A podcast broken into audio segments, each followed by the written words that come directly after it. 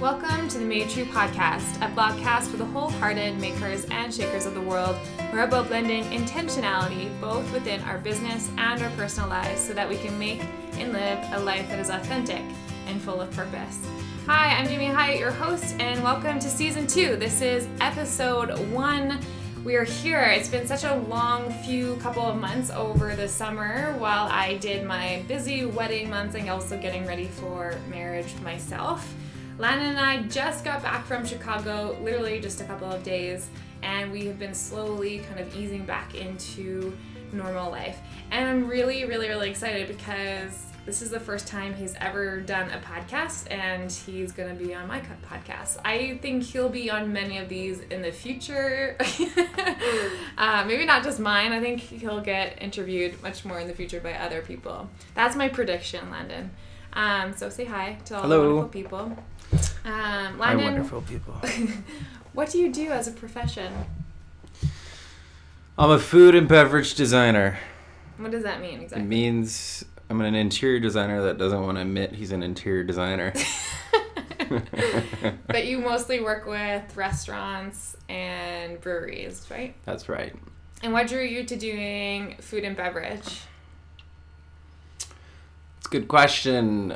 I feel like I like to drink and eat a lot. Um, creating new experiences for other people is very interesting to me. It's not just a personal experience, it's you're kind of manipulating a community somehow by a design, um, if you realize it's designed or not. It's, it's really interesting. Yeah, because you're essentially creating an atmosphere, and that atmosphere goes in hand with people's experiences as well as the people who created that brand and like that food or beverage. That's right. Um, so of course, Landon is sitting here and he's drinking some beer. What are you drinking right now? Uh, I think it's a Blind Man Pale Ale. Yeah. It's one of my favorite local brews. It's from Lacombe, just between Edmonton and Calgary. Oh, I didn't know that. Yep. Oh, it's Albertan. Yep. Oh, amazing. Cool. So, Landon is now my husband. So, we thought a fun way before we get into questions. So, obviously, so many of you kind of wrote in and gave us some questions, some for Landon, some for me that will be questioned by Landon. And Landon also came up with a few for himself to ask me, which I'm excited for him to do. Mm-hmm. but I think fun, we'll do something more fun first. So we're going to start off with the newlywed game because how often do we get to be newlyweds? So might as well take advantage to play the game. What we did is we went on to icebreakersidea.com and we did the newlywed questions. And there's like 13 different categories, and that's way too many, especially because we want to keep this under an hour, hopefully. So what we did is Lan and I picked about seven of those categories, and we're gonna roll a die so that the questions are random. And then, Landon, this is what we gotta do. We gotta answer like our spouse would answer. So when I ask a question to you, you have to answer it as if you're me. So it's kind of backwards. So you have to try and guess what they would say. So if I was like an example would be, uh, "What's your favorite color?" You have to guess what I would say uh, is my favorite color, and I'd have to guess what you would say is your favorite color. Okay. Does that make sense? Got it. Okay, cool. So which category do you want to do first? Dating, first, future, Let's do firsts. Okay, first. Go ahead, roll. Number one. Uh, what did your spouse get you for your first Christmas together and for your first birthday? Wait, that's too easy because you know what you got me. Okay, let's just do it like. Do you remember what I got you? I know what you got me. Go ahead. What did I get you for your first for our first Christmas? I feel like you got me snowshoes. You spent way too much money on them. Yes, that's true. Yeah, I did get you those uh, burnt orange ones. Mm-hmm. Yeah. That You're right. we've used a lot of times. Yes, I got you snowshoes. You got me hunter boots. Mm-hmm. And I remember distinctly because you put them outside. Because you made me, I don't know why you made me think that they had to be cold. You said Mhm. something about it having to be cold, and I had to go outside to get it. And so his whole family was around us, and they all watched me go outside in this freezing Saskatchewan negative 30 weather uh, to go get my hunter boots, which I still have today. Okay, now my turn. I want to do best, worst, most, and least. Best, Most. It's number six. Again? Nope. First one is one. Oh, was it? Oh, right. Number six. what is your spouse's most irritating habit? Okay, this is answering how you would answer. Okay, about me. So I would say you think my most irritating habit would be asking big life questions right before you're falling asleep. It's pretty good. I feel like What would you say is mine about you? yours would be me leaving all my clothes on the floor when I'm tired and I just want to go to bed. And you get grumpy about that. Yeah, maybe. I don't know if that's my, my most. I'm trying to figure out what my most would be. Oh, meaning there's multiple. I only had one.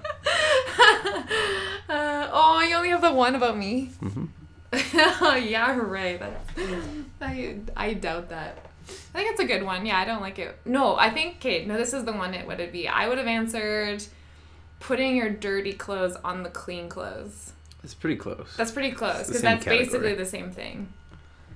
I think that was pretty good. I would give you the point for that. Okay, which category? Love and marriage, funny, favorites, future, dating. Dating. Dating, okay, roll. Six. Again? Yeah. Man, you again need to now. you need to go uh It's weighted dice. Yeah. Uh, what did your spouse think about you after your first date? Okay, what are we counting as our first date the night we met? I think that should be our. Yeah. Okay, let's do that. So, what would you think I would say about that? That I was seeing multiple people and it was very beautiful.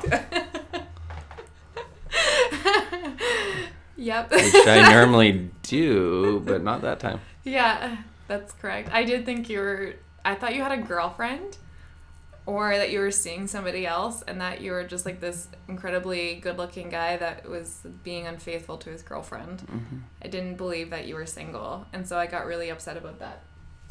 Uh, so correct. What did your spouse think about you at your first uh, first date? What did you think about me? Oh, you probably thought, "Oh my God, I love this woman. I want her to be mine," but she's a little weird. Because I totally freaked out and was trying to like run away because I thought he had a girlfriend and I was just trying to steer clear of bad guys like that. It's Pretty good. It's pretty good. How would Yeah. you change it? I maybe thought you were out of my league, Oh, really? No way. but I locked you down. Out of my league. Yeah, right. Pretty boy. Okay, mine. Okay, I want to do future roll. Actually, I want to roll because you keep rolling sixes and I want to do something different. Four. Where would your spouse choose to go on a dream vacation? Probably be Bali. Mm. She'd want to do yoga Mm-hmm. and be by the beach. And yeah, just relax. Mm-hmm. It's a pretty good answer.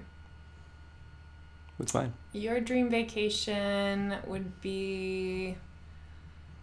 Ooh, it's kind of a toss up between two. My first instinct is to go to Tofino and just be low key and go to the breweries. If there, I don't even know if we really have that many breweries in Tofino. They might at this point. Go fishing and surfing and just relax.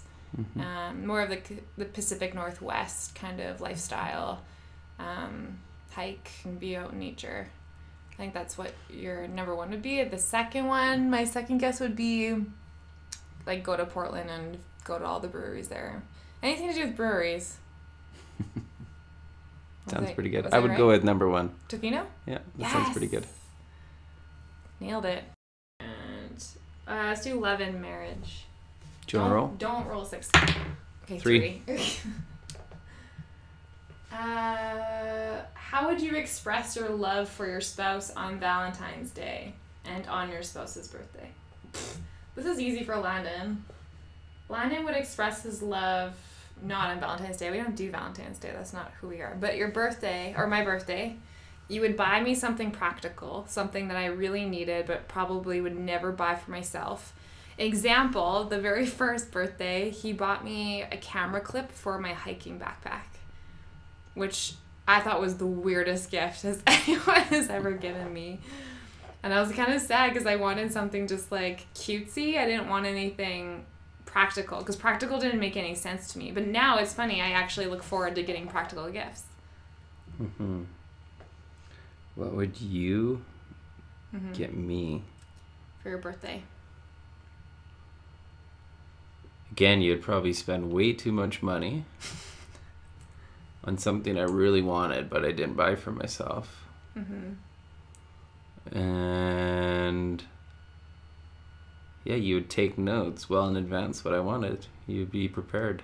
hmm I have a whole notes app. Anytime you mention anything, I write it down. Because the worst thing ever is when a birthday or like Christmas is coming up and I have no idea what to get you. And so I go into my little notes app and I keep log of everything. And even like things that he sends me, sometimes I'll take a picture of it and put it in like a category of just reminding myself um, what he wanted. Because I know he won't buy it for himself. It's very rare that Landon actually goes and buys something that he wants, so I end up wanting to buy it for him. Um, any examples of that, Landon? Things you've bought me. Mm-hmm. Motorcycle. yeah. yeah. That's probably the biggest one. That's one. the biggest. That's the yeah. The best, biggest, and best. best. Okay, which category? Uh, future or firsts or favorites? let's do favorites. Favorites. Okay, roll. Five. Favorites number five. Did I go past it? Oh yeah, I did. Favorites. What is your spouse's favorite movie snack? What do you think I would say? I would say popcorn, but you'd have to also buy sweets because you're more of a sweet tooth. Like you like sugary things, Mm-hmm. not as much savory.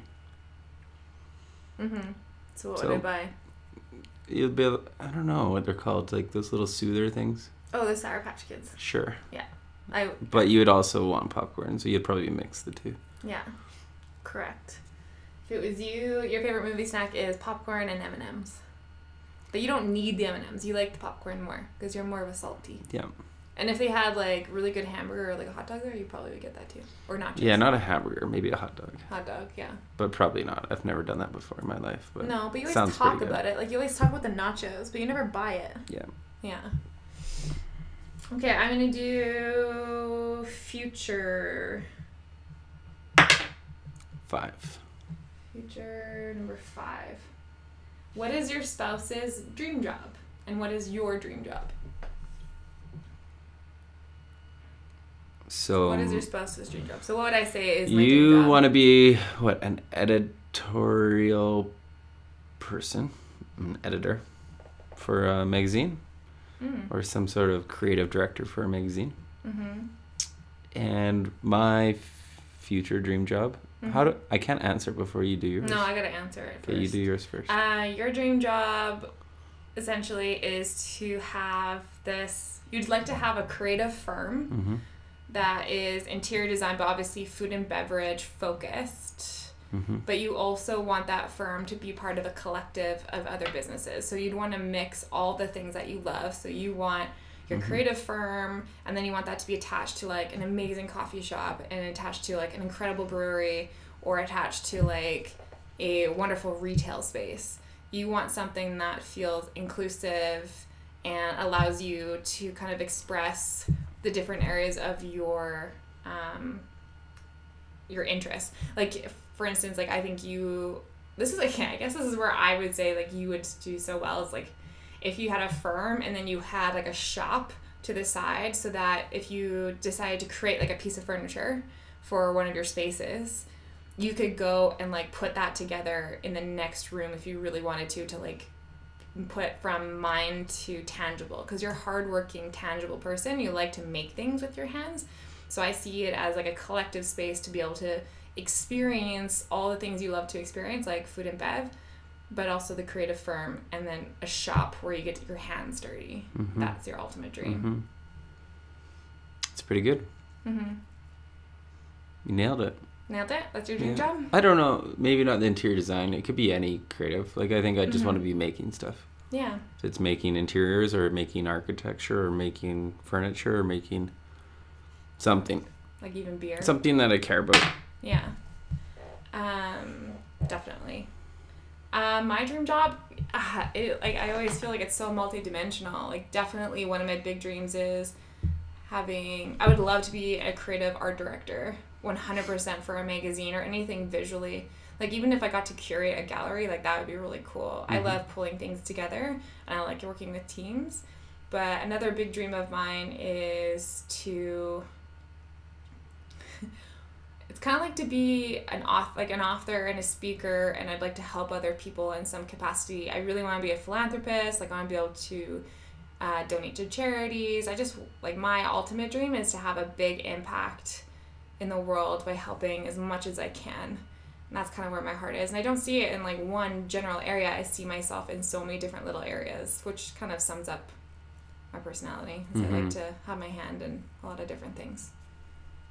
Okay, let's do one funny one left and then we'll move on to the question. So, funny, roll. One. If you could describe your spouse in one word, what word would it be? So, what would you think I would say in one word? About me. Yeah, Goofy. goofy. And then Goofy. cool, cool. No. Quiet and goofy. yeah, that's a good one. I think in one word I would actually call you um, loyal. Hmm. Or It's not funny. it's not funny, but it's a word, it's true. Or I'd say like you're very or multi talented. I there's too many words for you. You're very passionate. yeah, passionate's a good word for me. Passion. Passion basically rules me in every capacity. Mm-hmm. Okay, cool. So let's go into questions. Do you want me to do your questions first or do you want to do mine? Let's do okay, let's do mine. You can ask me those questions. So these questions are actually coming from Instagram and email. So we picked a couple. Some of them were repeats. And so yeah, we have how many? Seven? There's seven. Holy okay, yeah, seven. Um yeah, okay, go ahead. What are your big lofty dreams that you have for the future, separately and as a team? Any coo- cool ideas for future business opportunities? Question mark. Okay. So separately, any cool lofty business dreams? Um, so right now, oh gosh, I have so many. They're always all over the place. Like I'd love to be an author. I do want to write a book. I've kind of started a couple. I started books, so I don't finish them. Um, I'm working on creating online programs and products for people to learn from. I've been doing lots of creative mentorship, and I kind of want to turn that into something um, that I can help more people. Um, also, I want to do ugh, so many things. I want to have a creative studio. I want to be able to have a team more. I want to work with others. I'm working on this nonprofit organization that I really want to do for people on chronic illness. I want to be an art director. I want. There's just too many. I want to be able to work with Landon more in the future as like a team. Um, how I don't really know yet. We'll figure that out. But yeah, that's a couple of them. Big lofty dreams. I'd love to get a new house eventually, but stay probably inner city. We Mhm. also talked about going away for a year and living in like Denmark, which I would love to do. I want to stay in Copenhagen for a year to work and learn abroad and just be part of a different lifestyle. Uh, I have dreams up the wazoo. I have a million dreams. I want to be interviewed by Oprah. I would love to give a TED talk. There's so many things. I would love to be asked to do workshops. I would love to ask to like go away and be a speaker at a workshop for like creative entrepreneurs or photographers, all that stuff. How did you find your flow as a couple in business together? Wait, go back. You have to do your dream job. Like, or your Oh, I have lofty goals. I have to respond to this Yeah, too. I said together and separately. Well, yeah, why not? I think you answered my goals. Did you? Is that was the same thing for you? No, No. But like in our couples challenge, Yeah, that's true.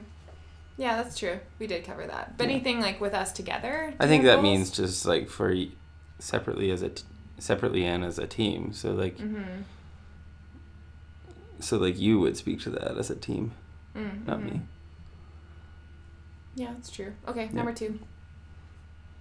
Number two, how did you find your flow as a couple in business together? Trial and error. um. Oh, I I know she said because it could bring a lot of tension. I know she said that, which is true. Partnerships can be really difficult, and there can be a lot of tension. I think for Alana and I, what we found that works is just realizing where the other person's strengths are and just letting them showcase their strengths, and then allowing that to come through. So Len and I have obviously worked together on photo shoots, not only in the wedding industry, um, but also I've also worked for him at one of his shoots for interior design and. Uh, we've had obviously in the beginning it was hard because we both have different visual perspectives and ideas but over time we just learned how to come together so my biggest thing was wondering okay what is your perspective what do you want to see what is your end goal here and then this is mine. This is what i think and kind of coming more in a collaborative direction. And sometimes we don't always agree but what we would i would always end up do is be like okay like let me shoot yours and then let me shoot mine. And then when we see it kind of up on the computer we can determine what we feel like is the best direction and then that way we both kind of got to move forward together. And i think it's always coming into the middle that allows us um, to work better. And just just knowing um, yeah where our strengths are and uh, allowing the person to show up to showcase their strengths instead of inhibiting them or holding them back that's Ella. All right. Would you agree I would agree with that. Yeah. okay Yeah. three Number three, it's hard not to feel like your ideas or aesthetic is not up to snuff due to social media. As good as it is, it seems to worsen or magnify this feeling. Is this similar to your field in photography? Or have you ever faced this personally? If so, any words of advice? This one's a big one. Um, yes, 100%. I face this literally every single day, especially with Instagram and like social media. Instagram is the worst because all those beautiful feeds, especially with photographers, when they're so incredibly talented and there's all these different styles, it's really hard to feel like you are doing the best that you can do. Um, I'm constantly playing the comparison game. It was so much harder in the beginning because I didn't really have my personal aesthetic and I was still trying to figure out what that was and where I wanted to go. And so when I was just bombarded with these beautiful, gorgeous feeds on Instagram by these incredibly talented photographers, I felt like I was being split into like six different directions. I was like, oh, do I want to go moody and dark? Do I want to uh, oversaturate my oranges? Do I want to desaturate my oranges? Or do I want to keep my oranges but I want to desaturate the blue? Do I want to do light and airy? Do I want to do light and airy but more film like as in more like pink tone? Or do I want to do more of a green tone? Do I want to do green? Do I do want to do green? Do I want to do more classic and like keep things like barely edited? that like plagued me every single day of like which direction do you want to go jamie and that was really really hard and so every time i saw these beautiful feeds by these incredible photographers i just felt like I'd get all clammed up and just didn't know what to do. And I still do. Like there's sometimes I look at other people's work and I'm just like, wow, it's so beautiful. Maybe I should do that. And you start to second guess that your work is even good enough. But at the end of the day, um, I always think of Brene Brown. Brene Brown is like the answer to so many questions for me. She has all of the education I've done with her with like her online programs and all of her books have really helped me push through a lot of um, my things with vulnerability and innovation and creativity and also um, the comparison game. And the comparison game doesn't get you anywhere. In the past, it would keep me completely stalled and I wouldn't move forward because I was too afraid to make a decision. Uh, now I make decisions quicker, but I still have those moments where I'm like, should I do this or should I do that? Or uh, am I doing good enough? Like I still see other people's work that I truly deeply admire, and I go into like a an inner funk of being like I'm not doing good enough. And this week has actually been a good indicator of that because I was coming home from Chicago and I felt like this incredible. I don't know. I felt really good about myself after my week away. I was like, you know what? I'm really good at my job. I'm really good at what I do. I have really great connections with my clients. I'm extremely thorough with my organization, my aesthetic, like how like the visual part of my photos are really beautiful. I'm really glad I've come such a far way in these 4 or 5 years But then yesterday, I had way too much time on social media, and all of a sudden, that all came crashing down because I was looking at the people that I admired, and I was like, that's where I want to get, that's where I want to be. But at the end of the day, that is what uh, Brown would call a gremlin. And the and my automatic training with that gremlin is what is the gremlin saying, and the only way to shine light or how to come out of that gremlin voice is to shine light on it, and that means like talking about it. Usually with somebody you love, if you can't talk to somebody you love about it, then you talk to yourself about it. And I usually do that on a piece of paper or I write it on my laptop. So I'll be like, okay, what is the gremlin saying? Well, the gremlin is saying that I'm not good enough, that my work right now isn't good enough, that it's not nearly where it needs to be. And then by shining some light on it, that's one, acknowledging how I'm feeling, and two, fact checking it. So when I sit down and I look at, you're not good enough, I can fact check it. Am I really not good enough? Where's the proof in that?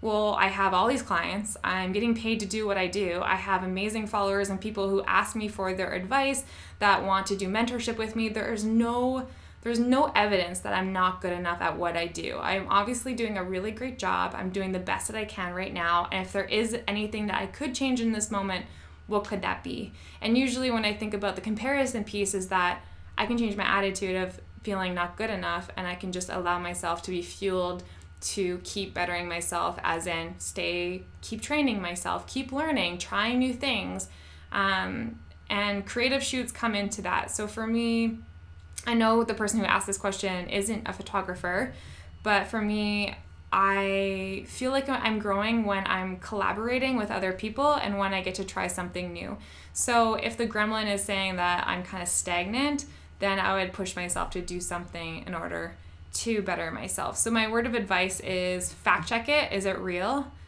Is that true? Is that gremlin actually being honest? Guarantee you it's not. It's just a fear based mentality trying to keep you small, and it's just fear. Um, and I think it's also better to take a minute and recognize that we all can't be the same. Otherwise, the world would be exceptionally boring. I can't be like the other photographers as much as I try. I can't be who they are. They can't be who I am. I can try to get somewhat close with their um, like photographic skills. Like you can learn tools and you can learn aesthetics, but at the end of the day, they don't have what I have, and I can't have what they have either. So it's about really leaning into your own strengths, honoring those strengths, and obviously uh, pushing yourself where you're needed. Is that a good answer? I think it's a great answer. Yeah? Yep. Okay, cool. Nailed it. Okay, sweet. At the end of the day, what keeps you coming back to work? Do you ever feel disenchanted or fed up? How do you keep the spark alive? Mm-hmm. Yes. I definitely have days where I feel disenchanted or fed up or frustrated or angry or just like I'm sure Landon's heard me say it so many times like I'm done, I'm giving up, this is too much, I can't handle it. And usually that's after something that I've dealt with. Like if it was like a bad client experience or if I have someone kind of pushing on me too hard but they didn't give me it like what their expectations at the beginning or I don't know, it could be anything. It could just be mm-hmm. some kind of miscommunication or it could have been that I just didn't feel as energized as I normally do at like a shoot. It could be anything and it could totally derail me. It could be Instagram, it could be social media, it could be a comment that somebody left me um, there's a lot of times where I get fed up or disenchanted or totally fried up, which is basically when I'm burning out from overworking myself. Um, how do I? What was the question? How do I stay? How do I keep the spark? How do you keep your spark alive, or this the spark alive? Okay, so how to keep the spark alive? A couple of things. Number one, keep learning. That is my number one thing to keep the spark alive. When you keep you when you stop thinking you have nothing to learn, the like your light kind of fizzles out because you feel like you already made it. There's nothing to grow towards. So for me, it's always saying there's more to learn, Jamie. There's more things that you can keep pushing yourself forward. So that helps keep the spark alive because it makes me realize that I don't have it all figured out and to stay humble and to keep moving forward. And the second thing would be collaboration. Uh, collaboration is still so new to me and I want to do more and it can be really really scary because it's kind of vulnerable but it's in times of collaboration and making new things that I feel re-energized and I remember why I do what I do and also by helping others I realize that um, there's more to photography than just taking a pretty picture. It's about experience, it's about the people you're helping, and uh, creating more beauty in the world. Number five, how do you balance work and life, especially now with your diagnosis? This one I'm still learning. Um, it's hard because every day is different. I've learned a lot about the spoon theory. If you've never heard of it, I recommend Googling it. There's this wonderful woman who came up with this idea of spoon theory, and it's just basically a great way to explain um, anybody who has a chronic illness how they need to conserve their energy. So, after learning that, it actually made total sense for me to try and find more balance in my work life. I'm not great at it, I'm trying to get better. Um, it's really hard when you like what you do to try and find balance.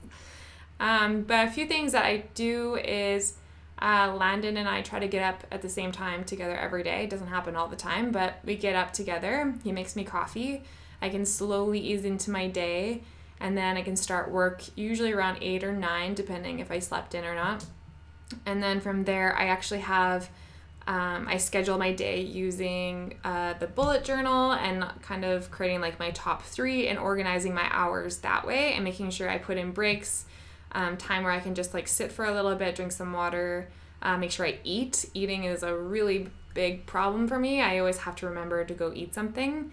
Um, and then a good thing is that Landon usually gets off around four o'clock, so I kind of have an incentive to not work after four. So I try to get as much done until the time he comes home. So when he comes home, I'm off the computer and I'm just resting and being with him having him home and just having him in my life allows me to really stay focused on making sure that I'm not uh, bringing work into our life together.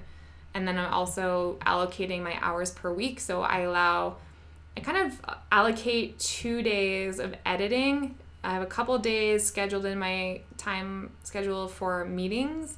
And then I have uh, two to three times a week where I allow for shoots and that in itself having that organized so my va can schedule it in for me and we are on the same page um, has made a huge difference it sounds counterintuitive but more structure equals more freedom most people think the opposite like the more flexible they feel as in like it's very loosey goosey every single day, the more freedom they're gonna feel. But to be honest, you'll feel more stressed out because you'll feel like you're missing things all the time because you're not organized. So organize yourself to the best of your ability, keep yourself accountable, and um, you can achieve more of that balance. I know people say that it's not existent. I don't think that's true. I think it is existent. I just think it's based on your attitude and your willingness to make changes and to push yourself to stay and be integral to the limitations that you have. All right. How do you plan to expand your business in the next years, I guess? Uh, how do I expand in the next year? Okay, first and foremost, it's creating a team. So at this point in my business, there's just too much going on for little old me to manage. Um, I realized that I've been maintaining my business for a long time and it's all kind of climbing up on me too quickly. And I, it makes me really, really, um, it makes me burn out and it makes me grumpy when there's too much going on and I can't handle it all by myself, but I want to do it all. And so I've learned that as kind of, it's kind of like a marker. When I start to feel that way, I realize there's too much on my plate and I need help.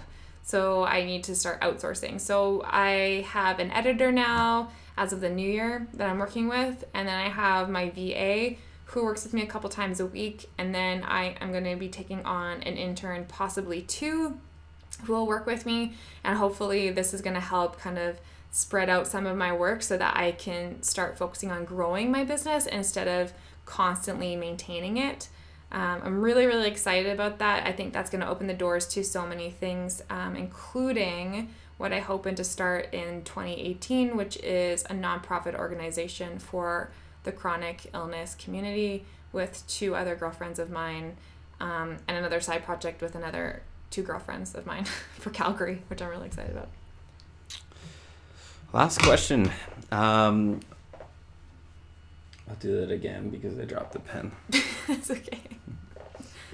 Number seven. What was your biggest obstacle in the beginning? what is your biggest obstacle now? Uh, the biggest obstacle in the beginning was getting out of my own way. Um, I always over, I don't know, Lenny, you probably can attest to this. I over thought everything. I think I think I made things look bigger than what they actually were.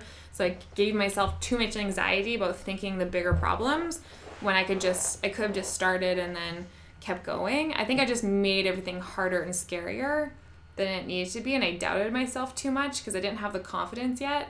And the other obstacle would have been um,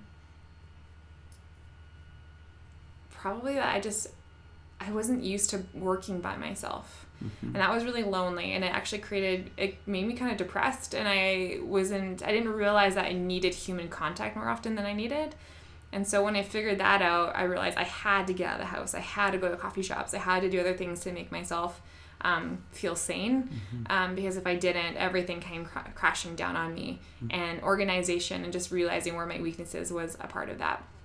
Uh, my biggest obstacle now would probably be the learning curve of a team. I'm not used to working with others anymore. It's been five years of working by myself.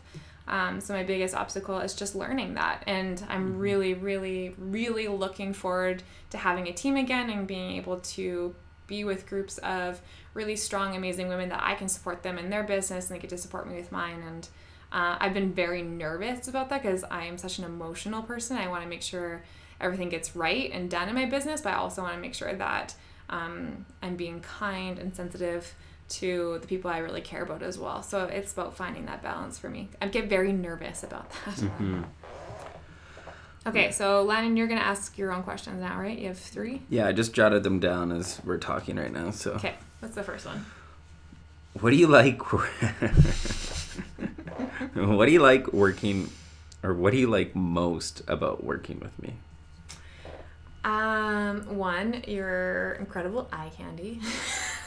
uh, I love like the comfort. First and foremost is the comfort of knowing that you're there with me because I just love spending time with you always. Um, it's kind of like you. Like we always want to take each other with us because we just love having each other by our sides, and it's kind of a comfort in a way of we're such opposites and we really bring something different to the table and i really love that about our relationship is that when we both show up, we sh- we bring two sides, and that would probably be my first thing. My second thing is that um, you know what to do before I even ask you, which is the best part ever. You know exactly what I want. You know it before I, I want it. And if I even mention it to you, you're like, oh, yeah, I already did it. Or yeah, I already got it. And that is like the biggest stress reliever of all time. I never have to think, oh, does Lana need this? Does Lana need that? Does he know this? Does he know that? You just know. And you're such a hard worker and you care about all the people around you that you just take care of it. And um, on wedding days, my heart just like explodes when you help um, like the grandma and the grandpa. Like when you walk them over into family photos, oh my gosh, my heart just goes. so cute. I'm really good at walking. You got it. Thank you. You're a great shooter too, but that's already implied. would you encourage other couples to work together? Yeah, I totally would. Um, however, I don't think it's for everybody. I do think that um, if you got it and you know you guys can do it 100%, I think it's amazing. I think uh, people want couples, they want to know that they're supporting families they want to know that they're uh, like as another couple who hires another couple, they love knowing that they're gonna get to know that relationship and that there is two sets of husbands, two sets of wives. It's I think it's a positive in a lot of ways. The only way I think it could be a negative is if that you guys really hate working together. If you don't enjoy it, I would say don't ever do it. Do things that um, make you better people and also do things that you enjoy. What would you say? I would add to that. I yeah. think that's true, but we only work together on maybe twice a week, like kind of on the weekends. Yeah. A little like, bit throughout the week. Yeah, like we're not constantly together. And I think it's important you have your time alone, mm-hmm.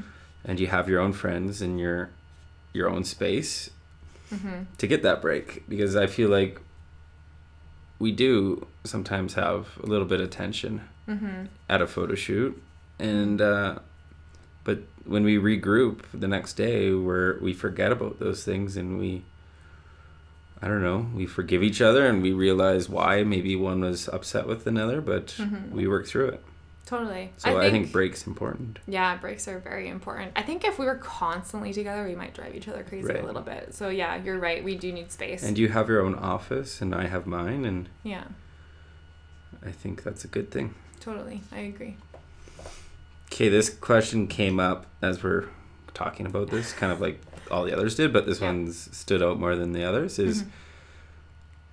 I don't like talking to myself in social media. I find it's really hard and awkward. Mhm. Um, also, don't like looking at myself, which is kind of funny. But um, where did you learn to talk to yourself so well? Because this isn't easy. Oh my gosh, that is a really, really, really good question. Because it's important Um, in today's business is to market yourself and Mhm. maybe I'm not the best or some people aren't the best. So is there other ways? Mm-hmm. I want to say that not every social media platform is for everybody. Like, I feel like first and foremost, go towards the one that makes you feel the best. So for me, I don't like Twitter that much. I don't like Facebook at all. I don't even have Facebook anymore. Um, whereas some people really love that stuff, so they stick towards it. I love Instagram. I love Snapchat. I love talking to people on cameras and video. I've um, I've never really shied away from it, but you know what it is? I think it's because I did communications in high school, so I did broadcasting. I was I got used to the camera then, um, and I just got really used to. I did public speaking. I I was just got so used to doing it that it doesn't make me that hmm. uncomfortable. But I will say, when I started Instagram stories, I was terrified. When I started Snapchat, it was not that big of a deal because nobody followed me. But when I started Insta stories, I had like at least 3,000 people already following me. So that literally, that was really scary for me because I felt like everybody was going to be watching and that made me really nervous. Um, so, my best tip for anybody who is really afraid of talking to themselves and look at themselves on a camera is to pick one person. So, for me, I always pick Landon because I am my most self with him. I I'm my goofiest with him. I'm also my most my worst with him. I just I'm totally 100% myself when I'm with Landon, best and worst at all times. So I would choose to just talk to him and then push publish and just forget about it. And what's really cool is that when you are yourself and you're being authentic and you're being real and you're just having fun, people really gravitate towards that and they get really excited and you can just like I don't know, you start to attract people that really enjoy it and they usually say something and then that just helps boost your confidence to keep going. You know, like I look at other people's Instagram like stories and they do like beautiful stories. Like they're so thoughtful with how they lay it out. Whereas mine is much more organic, more real. I don't really care what it looks like visually. It can be really ugly. Sometimes it can be really beautiful. I just want to know that I'm being myself. And I think even having a blog years and years ago where I was just being totally honest and people really ex- like really um, appreciated that, that really encouraged me to just constantly show up authentically and be integral to who you are and the rest flows naturally. It's when you are being inauthentic and you're not being yourself that people kind of get drawn away. They can feel it. They'll watch you and they'll be like, "Oh, there's something not right here." Whereas with people who I think that watch me, they they know that I'm just being myself, that I'm not trying to be anything but me. Mhm. At least that's what I feel like I'm Mhm. doing because that's my intention. How did you end up second shooting for Jamie, and what's it like working with her? Second shooting for Jamie. When was the first time? I Do don't really know.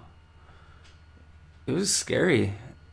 I had to go to the guy's house all alone yeah. And try to figure out this camera that I've definitely used before, but I haven't used professionally.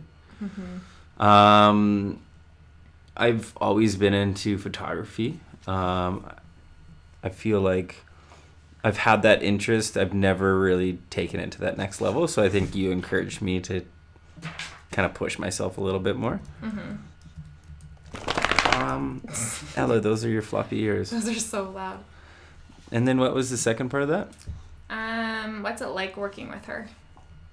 Um, it- I think the first one was tough. Like, Mm-hmm. it was learning an experience for me. Mhm. Um, I was always kind of looking up to you to give me direction, and I think you were getting frustrated with that. And then I was probably, I was bragging or being exhausting on you a little bit more than I should have been, mm-hmm. which I is good you to ask know. questions out loud that you should never ask Yeah, questions like- aloud in front of clients. I was like, you should not be saying that. And I think it's always to put on a strong face in front of your clients so you don't stress them out. Yeah, especially on a wedding day. So learning that was really important. Mm-hmm. It was. I um, don't remember. I think maybe because I couldn't find anybody and I needed you. I'm pretty sure that's how it happened. Yeah.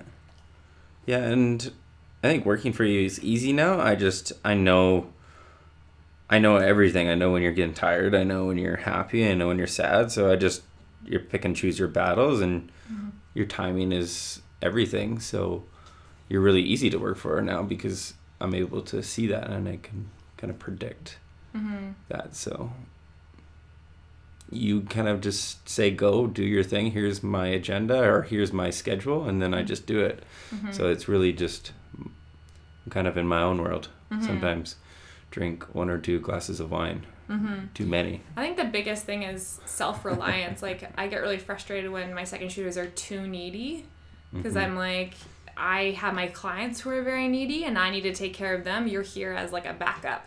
And so I always have to remind them, like, you need to be very self sufficient. I mm-hmm. need you to be confident. I need you to kind of push through when you're in doubt and to try and problem solve in the moment. Um, because the main shooter has so much work mm-hmm. ahead of them and they have so much stress on their shoulders because everything falls down on them. The second shooter doesn't get blamed for anything, the main shooter always does if mm-hmm. there's anything that goes awry. And so for me, it's always been about finding people who can support themselves and know how to problem solve in the moment and know how to pick those moments when they need help instead of in the middle of like a portrait session with a couple on a wedding day. right Yeah, but that's right. It's like finding your moments. I agree, and everything's trial and error. You have to like kind of learn as you go. Um, this one was this one's to be expected for the rest of our life for the last couple years. When do you think you guys will start a family? oh that's a good question i feel like every day it changes i think right now is we want some time to be together and kind of build Jamie's business and really kind of enjoy where we're at right now. And then maybe in two years, three years, four years, not likely two years, but it could be as soon as six weeks from now. Like Yeah, they all depend. I, I think we need time. yeah, I would like to say two year, two years from now, yeah, but who knows? yeah. But it's funny because in two years you would need to, you need to get pregnant next year in order to have a baby in two years. Yeah, and that's a lot. Isn't that crazy? That's like it seems very soon. Um, good answer. uh, what's it like to be a caregiver to someone who is sick and running a business at the same time? It's not easy. Um, I think like yeah, you just have to mentally prepare yourself. Like it's as much as you want to be selfish, it's not like as much as you want it to be about you and like you're tired, you got to always think about someone else and they're suffering a little bit more. Mm-hmm. So doing the research and kind of understanding how they feel and not really taking that pain away from them, but like making sure they've felt like they've been heard mm-hmm. and understanding that we don't know everything. So just really being sympathetic to to how they feel and just be nurturing and super compassionate. I think what people don't realize is like that's super taxing on the other person or me. So like it's super super exhausting. Um, It's exhausting for everybody involved. but yeah, exactly. You can't can't make it about yourself because you're going through that much more. Hmm And it's hard too because someone who's sick is consumed with the fact that they're sick and they're unwell. hmm And it's hard to even be sympathetic that the caregivers around you are struggling as well because you're the one that's sick and you're like, oh, Mhm. you're struggling, but I'm really struggling, hmm you know? And I think it's like this, it's a very symbiotic hmm thing of give and take and being there for each other. And it's hard, especially running a business on top of it because I have so many more limitations now than I didn't have before, even though I don't like to believe I am limited. Mm-hmm. I am, though. Yeah, I think it's again just knowing your person. So I, I think Mhm. when I know you're tired, I'll just step up a little bit, and you see me tired sometimes too, Mhm. and then you'll step up and like, hey, go take Yeah. a break, and I'll go have a nap in the car for three hours. yeah, that was so funny. Landon passed out at a wedding for a couple of hours in the car. We had to send somebody out to go get him. I was wasn't off- drunk. It was No. I was tired from a long day of work. so- Yeah, and he was off because he was off by a certain time as a second shooter, and I had to keep shooting for a couple more hours, and so he went to go take a quick little nap. This was out in Golden, BC. it was excellent. Power nap. Um, you kind of touched on this, but what what are the words of advice that you'd give to those who are supporting people with chronic illness? You kind of said it. You said Do some research. do some research so you can learn about it, whatever they're going through. And the second one was um, being sympathetic or compassionate, never taking away taking it away from them. Yeah, like you've taught me that if you have twitching or some sort of pain in your leg, I'll be like, oh yeah, I have that too. Yeah, but it, it. I think it belittles that person with a different type of pain. Yeah, it makes it sound like what that person experiencing, you are, are experiencing it as well when you're actually healthy and you're not sick. So it makes it feel like they're making making it more of a big deal than what it Mm-hmm. but it is a big deal. I think it's just doing research because otherwise you're just in denial. Like I feel like I'm still in denial. Like Yeah, which is you don't necessarily look different, so Mhm. why are you acting different? Mhm. We were cool last week, so why aren't you cool this week? Mhm. and so just making sure you you have that background of knowledge to be able to support them as as they needed to be supported Yeah, that's the hard thing about a lot of chronic illnesses is that they're invisible. So when people look Mhm. at me, they don't say, "Oh, look, there's a sick person." Mhm. They have no idea.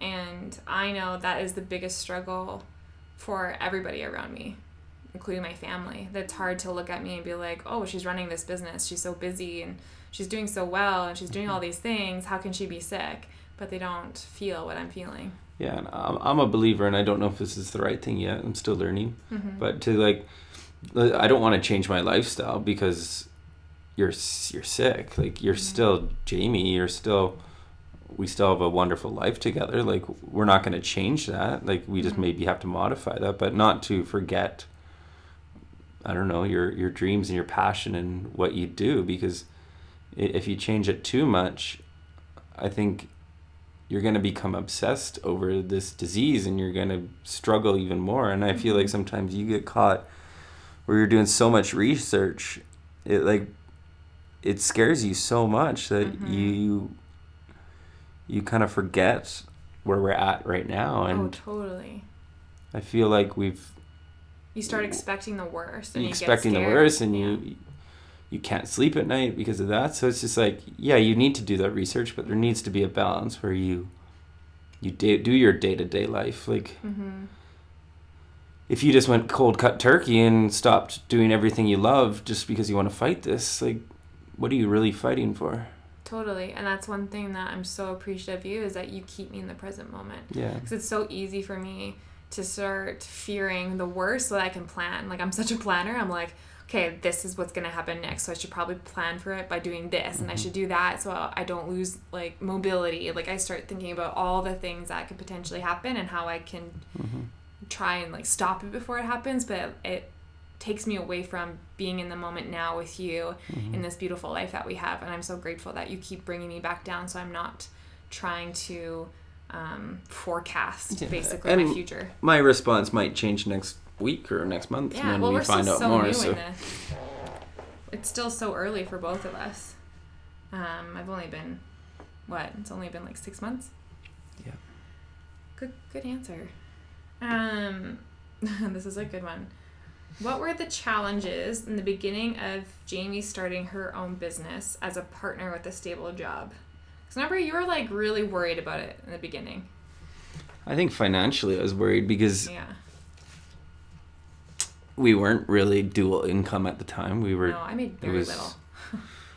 yeah, like what what you made at, at yoga or teaching yoga was Minimal. was minimal and could support I don't know a car payment maybe, but uh, it couldn't support the lifestyle we wanted to live. So when you decided to forget about that small income and start your own business, like I know there's a lot behind a business that like like you need to invest in computers and cameras and mm-hmm. cameras aren't cheap. So that was scary. And I think at the time too, you you kind of didn't know where you, you thought you would be, or you didn't really have a clear direction that you have now. So No.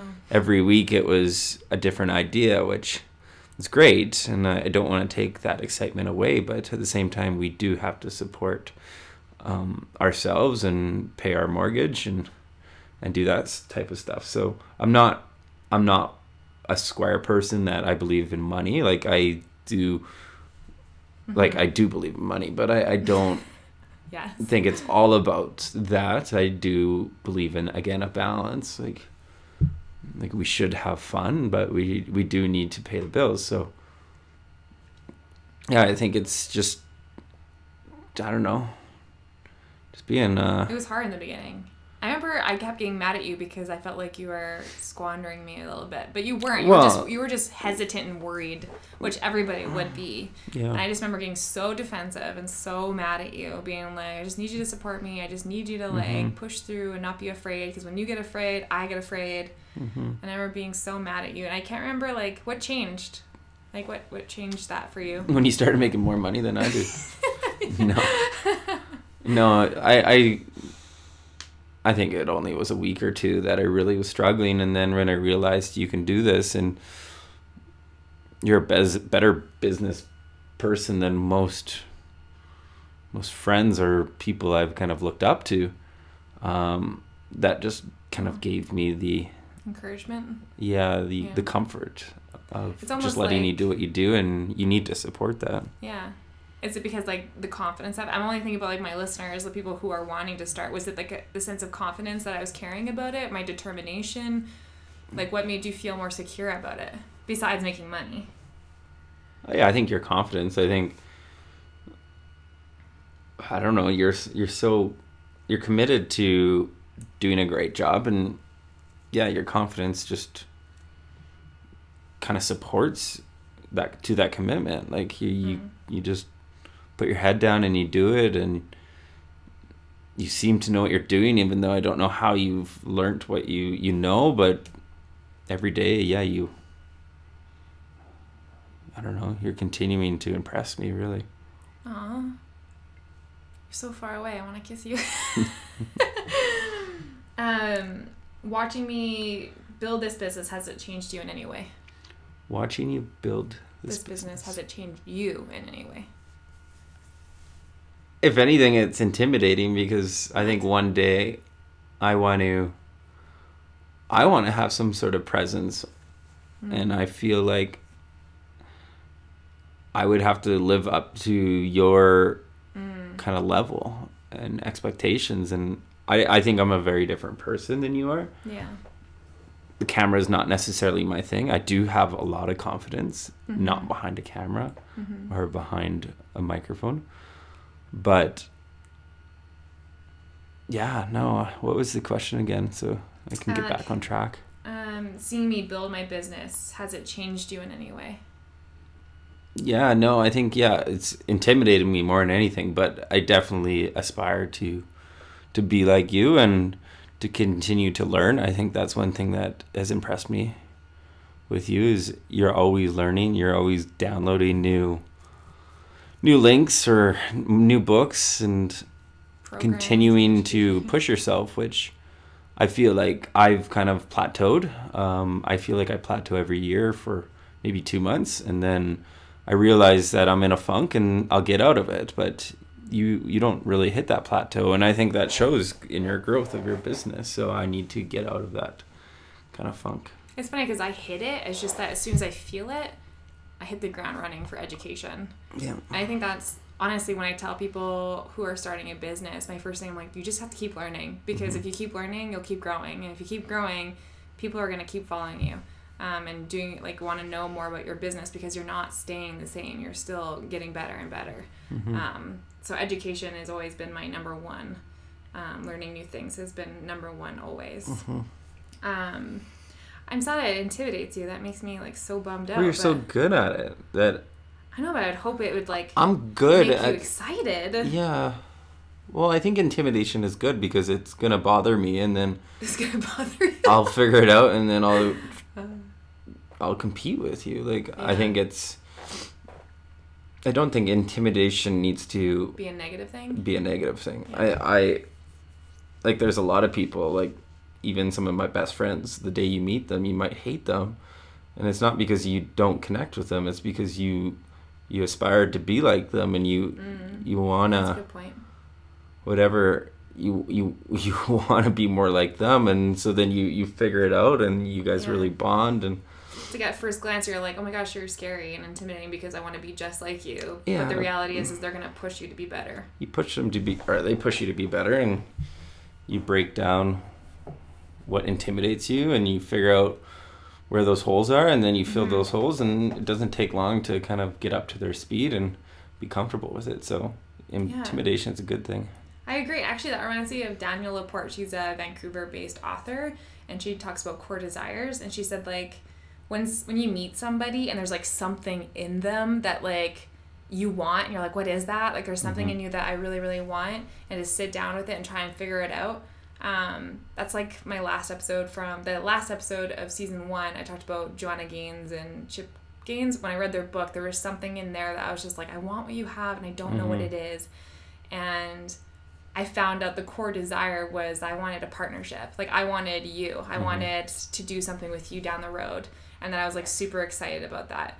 Uh, and I didn't know that was a core desire, but it wasn't until I met, like, not met them, but it wasn't until I like came across them and hearing their story that I realized that was something I actually wanted deep down inside. So I think when you say like intimidation, it almost makes me think that you look at my life and you see what I'm doing and you see it as I want that. There's something there that I want and I desire. So mm-hmm. um, I'm gonna work towards that. Is that Mhm. right? totally Cool. Um, that was it. That was all the questions I had. What was your favorite thing about our wedding day? seeing you for the first time that's Aw, exciting The first look. your dress was so beautiful i didn't expect that Yeah. Yeah. I didn't expect to wear that dress either. yeah i'm glad you didn't change it because i know you were talking about it Yeah. Well, I'm glad. My first look was fun. It was actually really funny because I was so scared and I was all I was totally fine all day. Um, I found out Landon was a bit anxious, um, but I was totally normal. I didn't feel who told you i was anxious I think Chris said you were kind of anxious. You were kind of oh yeah a little nervous, and I was totally fine up until I got in the car. I was in the Uber with Alyssa, and we were driving to the first look. And as I got closer, I could like see the Wrigley building far away. As soon as I got closer, I started getting really nervous. but once i saw you i wasn't anxious anymore it was Yeah. It's just right before. Yeah. And then uh, when your back was turned and I was ready to like say okay and turn around and call your name, Mhm. I started crying because I was just like so overwhelmed with emotion. I was so excited that when he turned around, I just started bawling. Um, and you look so handsome, and it was just so cool to see like the city of Chicago behind you and everything that we were talking about just coming to life was so cool. hmm It's a beautiful day. Yeah, it was. Loved it. It was amazing. Okay, guys, that's it for today. Thank you so much for listening in. I hope you liked this episode. Um, if you loved listening to Landon, you should go to his Instagram at Landon, L A N D O N, Anholt, A N H O L T. Give him a little DM, send him some love, say, hey, buddy, good job. You did great. I'm sure he would really appreciate that. I, I probably won't start Instagram stories. so it's too stressful. give him a little bit of encouragement. Um, it's been so lovely to have you on here. I want you to come back on again. Um, so that's it. Thank you so much, and we'll see you for episode two. I can't wait. That soon.